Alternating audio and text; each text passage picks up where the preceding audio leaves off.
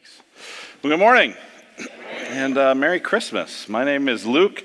I'm one of the pastors here, and I'm part of our preaching team and uh, really glad that you're uh, here with us today. Uh, before we dive into this, uh, you know, as we're finishing this last series or this last week of our Advent series, I want to just tell you a little bit about what we're doing uh, coming after this. So, Tuesday, as Seth mentioned, is Christmas Eve. Uh, going to be preaching the gospel from John chapter 1 about how Jesus is the light of the world. That's what we'll talk about on Tuesday. next Sunday, we're going to do something that we've done the last few years that we call Ask Anything. And essentially, what it is, is it's a chance for uh, you to bring your questions questions that you have about the scriptures, questions you have about theology, questions you have about our church, questions, the kind of personal questions, whatever it is.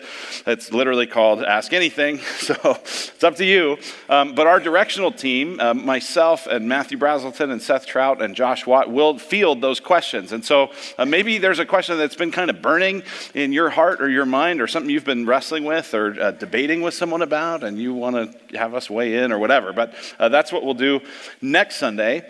Then the Sunday after that, which is the first Sunday in the new year, we're going to do, get this, we're going to do a standalone message called Loving One Another Through the 2020 Election. Okay? Believe it or not, it is coming. I'm so sorry that it's coming. I'm not in control of those things, but it's coming, and we have to love each other.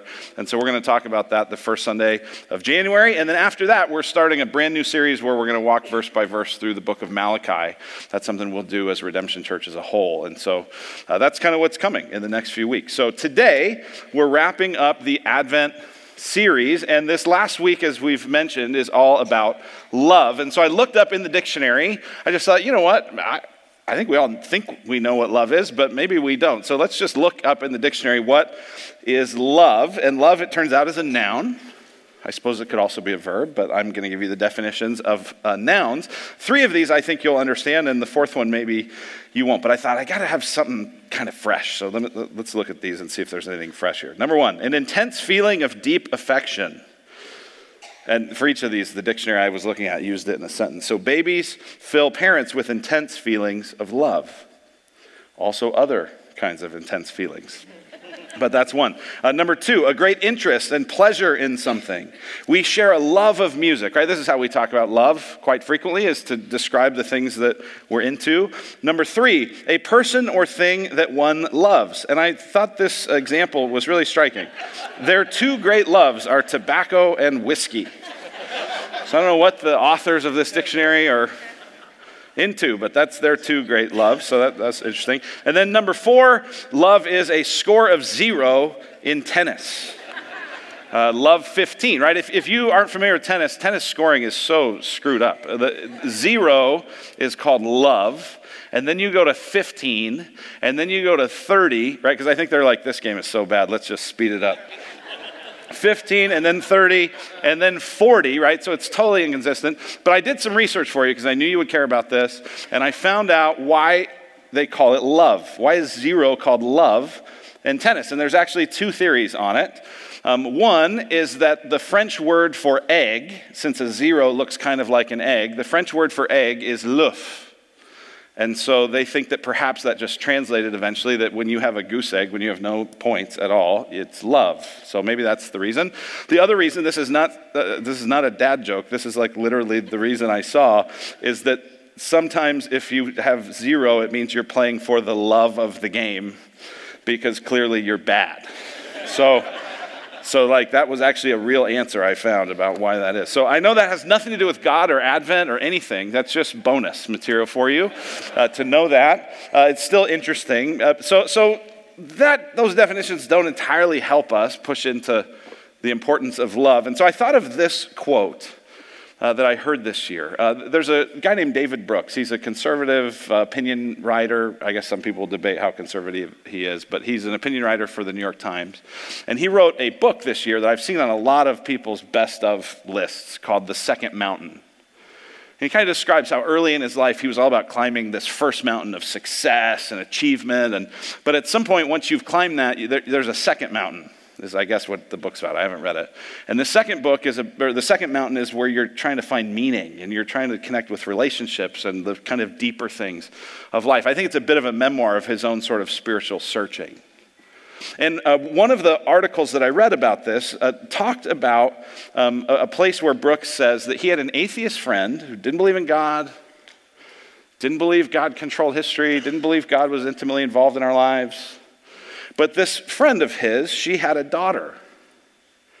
And what she told him was that when she had her daughter, she realized that she loved the, the child more than evolution required. Isn't that interesting? Here she is thinking, like, yeah, I pretty much believe in the survival of the fittest. And, but then why do I love this child so much? Evolution doesn't require that. And, and it just shows us how important love is. I mean, we know this, don't we? I mean, some of us that, that, didn't feel like we experienced love as children, we're still dealing with the kind of shrapnel from that in our lives. We never quite feel right because we didn't get the kind of love we should have. Some of us are experiencing loveless marriages, loveless relationships between you and your adult children where everything is harsh and everything is judgmental and everything is combative and everything feels really ugly because there's just not much love. On the other hand, we know that love is really beautiful when it happens, right? We know this kind of magical love like this woman had for her child that says, I would do anything for this kid and this kid can't do anything back to help me, but I'll still lay my life down for it. We know the kind of love that happens in romance and in marriage and in relationships when it's beautiful and when it's sweet and when it's tender. We know that, that love is just a really big deal. And the question is why? Like, it, like it's such a big deal. It's so obvious that even when you thought, like, oh, a sermon on love, how much longer is this going to be? Like, it's so obvious that it's just staring us in the face all the time. But why is it such a big deal? And the answer is because we are made in the image of a relational God who has eternally existed in three persons Father, Son, and Holy Spirit. And these three persons of the Godhead have loved one another forever. We've been created out of the overflow of that love, made in the image of a God who loves like that and therefore, relationships and love are just foundational to who we are. And love is a really important deal. And yet, in our world, it's broken. Our relationship with God is broken, our relationship with one another is broken. And so, what we're going to do uh, today is we're going to look kind of first big picture at what the Bible says about God's love and what it's accomplishing and what it's doing. And then we're going to look at this story here in Matthew 2 that we read just a moment ago, kind of zoom in and see some other components about the way God loves us. So that's what we're going to do. Let's pray and let's uh, look at the love of God. Uh, Father in heaven, we, uh, we know that our hearts are hungry for the kind of love that we usually only just get little whiffs of, little tastes of, little glimpses of. We're hungry for it, God, and we pray that you would give us more of a taste of you, more of a sense of your love for us, that it would not be conceptual or philosophical, but that it would land in our hearts in a way that's real and important and deep, that it would heal our relationship with you and send us to love others. We pray it in Christ's name. Amen. Amen. All right, we're going to look at a few different things here today. We're going to look at how God's love sent Jesus how God's love extended to the nations and how God's love invites us to love in response. So, first, let's look at God's love, which sent Jesus. God's love sent Jesus. How do we know God loved us? Because he sent Jesus. Now, uh, there's a, a, document that we've been working on as Redemption Church for the last few years, or not last few years, last few months. Uh, we've been working to revise and update our membership document, our doctrinal membership packet. And uh, it, some of you don't know this, but actually, Redemption Church was formed in 2011 through the merger of three existing churches. So there are three churches that were doing great, that were going really well, but the leaders had relationship, and we thought, you know what, if we were all starting over, we would do this together. And so it was like, well, what if we started over and did this together? And so every church gave up their name, and we all took on this new name, this new identity of redemption, and uh, have planted and started a number of other congregations since then. And so in those early days, we thought, you know what, we have to have a unifying document uh, that will make it where when people want to really commit to the church and uh, communicate their ownership of the ministry, they can kind of read this and, and know where we stand on stuff. And so we've uh, had that document uh, for a while, but we've kind of gone through the process of refining it over these last few months because now we're, you you know, nine or so years into using it and going, you know what, there's some ways that we could get this cl- clearer. There are some ways that we could make this more understandable. There are some positions that we really need to make sure that we're very clear on what, where we stand. So we've been rewriting this whole thing. One of the things that we did in this new document, it, it's going to probably be kind of public in, you know, February. But one of the things that you'll see if, if you see it at some point is that we, we've changed the first article to be an article about love. And I want to read to you from the first paragraph of that first article. This is how important this is. Here's what it says in that, in that new document it says, From eternity past, the one God exists in three persons as an eternal communion of perfect love. Out of the overflow of that love, he created the world we inhabit such that relationship is woven into the fabric of all that exists. Isn't that a great line? Woven into the fabric of all that exists. The reason our relationships matter so much, the reason we get so much joy when relationships are healthy and loving and strong, and the reason why it's so heartbreaking and even traumatic when relationships break is because we're made in the image of a relational God, and relationship is the fabric that weaves things together. What if this became a priority for us as the people of God? Like, like, like what if, as parents, we shifted the, the vision of parenting from being, we want to raise nice kids, we want to raise good grade getting kids, we want to raise talented at stuff kids, we want to raise future high achiever kids. What, what, all that's fine. But what if the vision for us as parents was we want to raise kids who know how to love? They love one another in their sibling group. Oh, dear Lord, make it be. and they know how to lay their lives down for the good of others who can't repay them and who don't deserve it. What if that was our vision? What if that was our goal? Because really it should be, because that's what's in line with the fabric of the universe that God made. Or maybe you think about it this way. Some of you are like uh, making New Year's resolutions, New Year's goals, right? You're kind of beginning to think about that. By the way, you can always tell uh, who, who used to make resolutions because they say they make goals. If someone says, I make goals, I don't really resolutions. What that means is I never was able to keep my resolutions. So I moved the target and made it goals, right? So I'm more of a goal person, not a resolution person. But, but maybe, maybe you're thinking about your goals. You're thinking about your resolutions. You're thinking about what's important for 2020. Is love part of that list? Or is it all about how you look?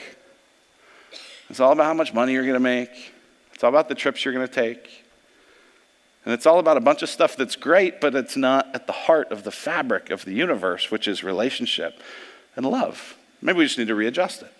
Here's what it says in the rest of this paragraph it says, This relational vision for creation implicates our understanding of sin. At the heart of humanity's rebellion, there is a relational discord with God which reverberates through the whole of the universe. Sin is, among other things, the obstruction of love. What sin is, is saying, God, I don't trust you. I don't love you. I don't think you have a good vision for me. I'm going to live for myself. And we know that the opposite of love is not hate, it's selfishness. And so, what happens when we sin is we say, God, I'm going to live for me. And then living for me means, hey, everyone else, I'm going to live for me. And all of a sudden, that beautiful fabric of loving relationship is how God made the world gets torn, gets broken. And so, this is what's amazing about God. Sin was a failure to love God and a failure to love others. And God decides, rather than leave us in that condition, God will fix our love problem. And how will He do it? Through love through love, through sending love into the world. This is what we read about in John 3:16. For God so loved the world that he gave his only son that whoever believes in him should not perish but have eternal life. It, it doesn't say God so loved the world that he sent an idea. God so loved the world that he sent a philosophy. God so loved the world that he sent a white paper. God so loved the world that he sent his son. That was the first series we did in 2019 was love walked among us that God is love and love is shown who that is through Jesus. Why did he do this? So that we wouldn't perish. So that we wouldn't die apart from him. So that we wouldn't live a fractured, broken relationship forever. It says in verse 17 of John 3 For God did not send his Son into the world to condemn the world, but in order that the world might be saved through him. God's love is why Jesus came. John, who, also, who wrote John 3, also wrote a letter to a number of churches that he had some influence over in 1 John chapter 4. And in 1 John 4, John says something almost exactly like John 3. It says this In this is in this, the love of God was made manifest among us, that God sent his only Son into the world so that we might live through him. How do you know God loves us? Because he sent Jesus, because he sent his son. And what did this do? It made it so that we could live, because real life is a life of love. It says in the next verse, In this is love, not that we've loved God, but that He loved us and sent His Son to be the propitiation for our sins. Not word there at the end, propitiation. Uh, that's a word that you probably uh, haven't used since ever right? And so th- th- there's kind of an interesting thing, right? If you're a Bible translator and you're trying to make the, the, the Greek language accessible to English speakers, you might go, gosh, can we do a different word that they'll know? Uh, but this is actually such a rich word that I'm glad they left it in there. And it gives me a chance every time we read it to explain it. Because here's what propitiation is propitiation is the absorbing of wrath. So you could say it this way He loved us and sent his son to be the wrath absorber for our sins. When you dishonor a holy, righteous, perfect, loving God, when you say, eh, not interested in you, I'll live for me, you deserve God's wrath. Sometimes we experience God's passive wrath, which is where He just lets us do what we want and says, have fun. And we go and we wreck our lives and we wreck our world, and it's great for a little bit until it isn't. And other times, God pours out his active wrath, his anger that's righteous and just against people who've rebelled against him and been selfish and hurt his good world. And what this is saying is that the love of God came so that you wouldn't have to absorb God's wrath against your sin because Jesus did. Jesus on the cross took the wrath of God that we deserve. Anyone who would ever believe in him, all of their sin, all of their punishment, all of their guilt, all of their shame, all of their fear was poured out on Jesus so that we could have life, so that we could be free.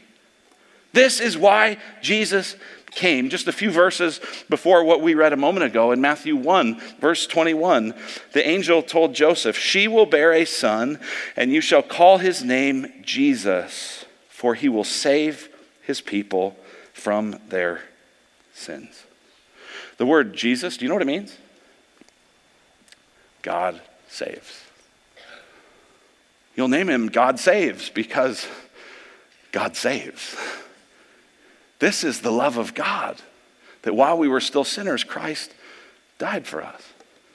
I had one of these really sweet moments. These don't happen a lot, but, uh, but that's why maybe it stands out. But I had this moment where it felt like, oh, maybe the things that uh, we're trying to teach our kids, and maybe the things they're learning in kids' ministry and in uh, Bible study fellowship and some of the other environments that they're kind of involved in, maybe some of this is sinking in because uh, Hank and Mary, those are our, our, two little ones. Mary's five and Hank's three, and they, um, they have their own room that they, well, not their own room, they share a room. They have their own room together. And in their own room together, we got them their own Christmas tree. And we got lots of ornaments, so we said, okay, pick some of the ornaments that you want, you can put your, the ornaments you want on your tree. And Hank was so excited because uh, he grabbed the cross ornament and he put it on there. And he said, Daddy, I want the cross to be on the tree. I said, Oh, really? Why is that, buddy? He goes, Because the reason Jesus was born was so he could die on the cross. I was like, You're right, buddy. Preach it, man. Right? And, and I don't know, I mean, there's no way he could possibly understand the depth of what he was even saying. But he's absolutely right. Maybe the most appropriate thing we could hang on a tree commemorating the birth of baby Jesus is a tool of execution, a cross on which that sinless Savior would die as a substitute in our place. By this we know God loves us. He sent his son. So that's why Jesus came, was because of the love of God. But what we see as we zoom in now, kind of leaving the big picture and zooming into Matthew 2, what we see is that this love was not just for a few people, but that it was actually for the whole world. Look at what it says. Well, here's, here's the second point God's love extends to the nations. To the nations. Uh, look at what it says in Matthew chapter 1, uh, sorry, Matthew chapter 2, verse 1. It says, Now after Jesus was born in Bethlehem of Judea, in the days of Herod the king, by the way, just, just stop me there for a second. It's striking to me that if we didn't have the Gospel of Luke, most of what we understand for the Christmas story we wouldn't have. Like no angels, really, no shepherds, no manger uh, you just wouldn't have much, right? Matthew doesn't talk about it. The first part of Matthew 1 is a genealogy. Then he talks about the angel showing up to Joseph, and then the kid's born. And then it's this story. So this is clearly, in Matthew's mind, a really important story. Because what Matthew's going to do is he's going to finish the book by saying, Go into all nations, baptizing them, making disciples, baptizing in the name of the Father, the Son, and the Holy Spirit. The book starts with the idea that God's love is for the nations. The book ends with the idea that God's love is for the nations. So Jesus was born in Bethlehem of Judea in the days of Herod the king, and behold, wise men from the east came to Jerusalem, saying, Where is he who's been born king of the Jews? For we saw his star when it rose and have come to worship him. Now, here's a trivia question How many wise men came some hands in the back, eager, eager beavers back there. How many wise men were there? Some of you are like, I think there's three, but no one's answering. So I'm really doubting myself. And that's a good instinct because we have no idea how many there are, right? Popular lore says there were three because they're mentioned the three gifts. So we imagine, oh, there were three wise men, and all our Christmas songs say there were three wise men, and all our nativities, you know, just had three wise, wise guys. So, so that's all we think, but we actually have no idea. And it's really, honestly, probably pretty unlikely that there were just three because when you look at the expense of the gifts they brought, the idea that you would just travel with three people this full distance would have been incredibly insecure and unsafe and probably a bad idea. So, probably a larger group, but we don't honestly know. They're called wise men, it says in verse 1. Wise men from the east. Uh, some translations call this magi. Uh, magi is this word that describes this Persian priestly class. It's a word that describes this group of people who were very much into astrology and magic. So these astrologers who are looking at the heavens notice something.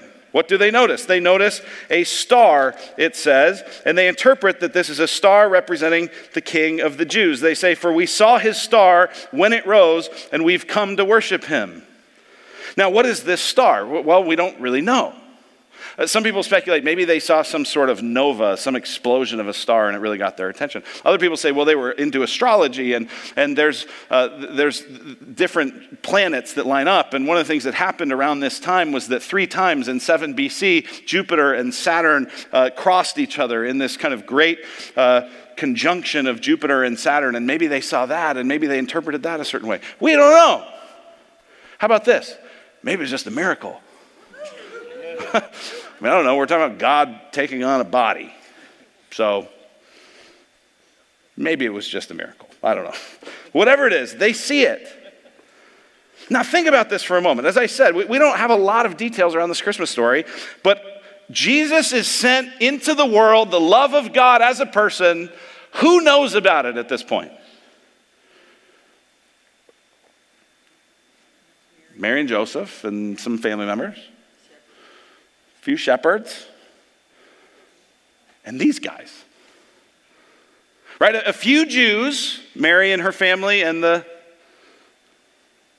and the shepherds, and Gentiles. These people from a long way off. I mean, can you imagine convincing your wife, hey, honey, uh, I've got to take a trip. How long is it going to be? I don't know, months, maybe years. Why? Because I saw some stars right? Like that feels pretty unrealistic in some ways, right? Like these guys are pretty committed, right? Most of us are like, we don't want to drive across to the West Valley for Christmas Day to be with family. Like these guys are traveling months and months and months on this journey to honor the King of the Jews. This is remarkable. God's love from the beginning extends to the nations. Not just to a small group of Jews, not just to some secret select thing. This is not like, hey, you have to have this secret knowledge to get access to God's love. No, no, no, no, no. This is public and it's for the world. And isn't it amazing and ironic of God to use something as strange as astrology to get the attention of some people who come to worship Jesus? The Jews seem to be asleep at the wheel. They're not really thinking about this. When the Magi show up and they say, Hey, we've heard about this, I think they're probably expecting that there's some huge party that's already happening welcoming the King of the Jews, and they all just sort of yawn at it. This is God showing his love, extending his love to people we would never think he would show up to. And, think about this isn't this the story of God? I mean, think about this. We're reading this in the book of Matthew. Who was Matthew? He was a tax collector, betrayed his people, corrupt, evil, harsh, becomes a follower of Jesus. Wouldn't have expected that. Most of the rest of the New Testament is written by this guy named Paul, who before that was known as Saul. And the thing he was most known for was killing Christians. Think about the early church, St. Augustine, who was such a formative person in the history of the church, as well as the history of even Western culture. He was a sex addict who couldn't break free. No one would have suspected that he would go on to write some of the most profound works of Christian theology in the world. But God saved him. One of the best books I've read in the last few years was by Rosaria Butterfield. It was called Secret Thoughts of an Unlikely Convert, where she describes her story of being a, a women's uh, studies professor in a lesbian relationship, a professor at a big school in the Northeast, and she experiences coming to faith in Christ. You wouldn't have expected her. That's why her book is Secret Thoughts of an Unlikely Convert. I can't help but think of Tom Schrader. Uh, some of you have heard me talk about Tom. Uh, Tom was a mentor and a friend to me. He passed away this past January. As I think about 2019, I can't help but think of him. And he came to faith in his 30s, was just living like hell. There were some guys in his workplace who went to a Bible study every week and they never invited him. And finally, one day, Tom's life was just so circling the drain that he said, You know what? Can I come to that Bible study with you? And they said, Yeah, I guess. I, it's for anyone. And he went. He came to faith in Christ. Ended up years later starting this church. He went back to the people in his office and said, Hey, how come you guys never invited me? And they said, We never thought God could save someone like you. or think about this Kanye West puts out an album blaring on Times Square Jesus is King. like, I've been wondering for years, I've thought, is there ever going to be another like Billy Graham type person that like travels and does evangelistic things and sees a bunch of people come to faith? And I, I don't know, I'm not predicting anything, but I just wonder, might it be Kanye West? And I saw the other day that uh, he's teamed up with Joel Osteen to tour around. I thought, oh no. And then I, but, but then I thought, but then I thought, wouldn't it be just like God to get Joel Osteen on the right track through Kanye West? I don't know. L- listen, and, and here's how I know God can save anyone because he saved me, because he saves us. We're not like VIPs. Oh, God's just going, oh, if only I could get them on my team, I'd change the world. No. We're foolish. We're selfish. We try to ruin our lives with sin, and God gives us grace. God's love extends to the nations. God's love extends to the unlikely. By the way, this is why we invite people to church. This is why we invite people over for dinner. This is why you invite people into relationship because you don't know how God might use it. This is why we invite people on December 22nd and on December 24th and on every other week of the year because people need to meet Jesus and God's love extends to them. Here's the third thing we see in this text as we reflect on God's love is that God's love invites a loving response. God's love invites a loving response. Have you ever had a moment when you thought, you know what, I'm going to tell this person I'm dating for the first time, I love you? You ever had that? Some of you had that moment? Right?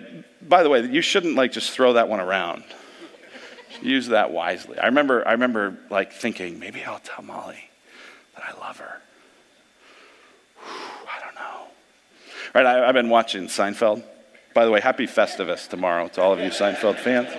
Um, I love Seinfeld. It's my favorite all-time show. And I found a, a list of family-friendly Seinfeld episodes.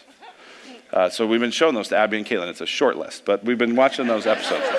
And and one of them is this episode where George is like, he's ready to tell someone that he loves, that he loves her. And Jerry asks, Well, George, are you confident in the I love you return? Because that's a pretty big matzo ball hanging out there if you don't get the I love you return.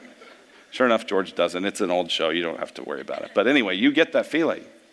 This is what God's doing. He's saying, I love you. What's our response? I love you. I'm not just talking about it, I'm showing it.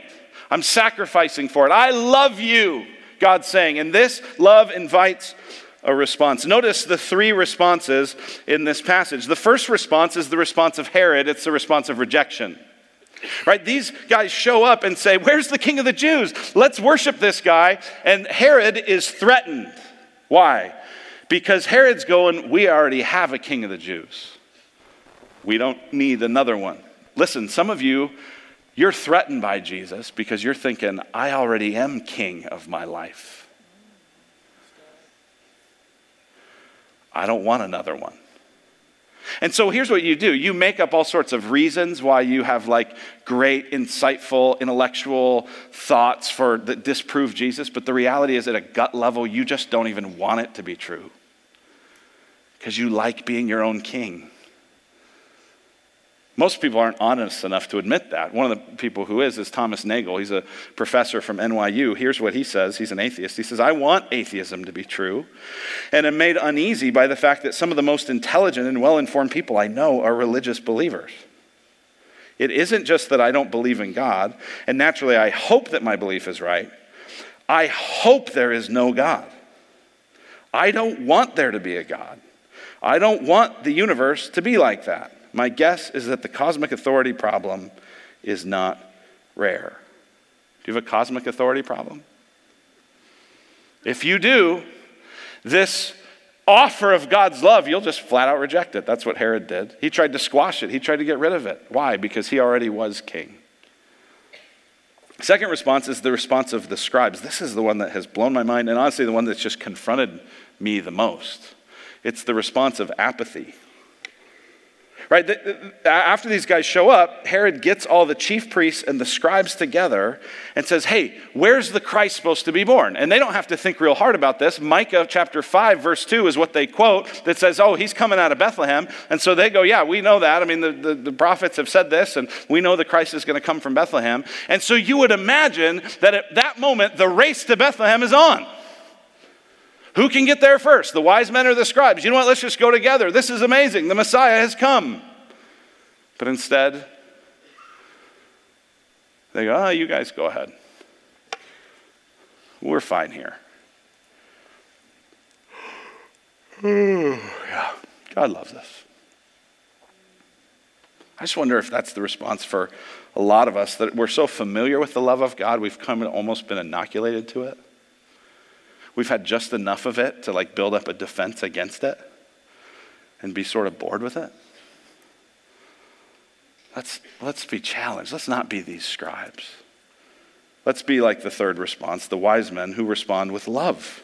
With love. They've traveled all this way. They've sacrificed this great trip. They've sacrificed these expensive gifts. It says they saw the star. They rejoiced exceedingly with great joy. Verse 11, and going into the house, they saw the child with it, Mary, his mother, and they fell down and worshiped him. Then, opening their treasures, they offered him gifts gold and frankincense and myrrh. Jesus has not died yet. Jesus has not taught yet. Jesus has not healed yet. And they're worshiping because he's worthy of it. They love him because God has loved them. See, God's love sent Jesus. God's love extends to the nations, even us. And God's love invites a response. So, what will your response be? What will our response be? Let's respond with love, with praise, with adoration, because God has loved us. Let's pray. Father in heaven, we thank you for your deep and abiding love. It's steadfast, it's kind. And you've proven it by sending Jesus to absorb the wrath that our sins deserve, to die as a substitute in our place. And so we thank you and we praise you. God, I pray that you would fill us with wonder and with love because of Christ. That we would marvel that you would forgive our sin and welcome us into your family. That we would marvel that you would take people like us and make us your children. God, we thank you. We praise you in Jesus' name. Amen.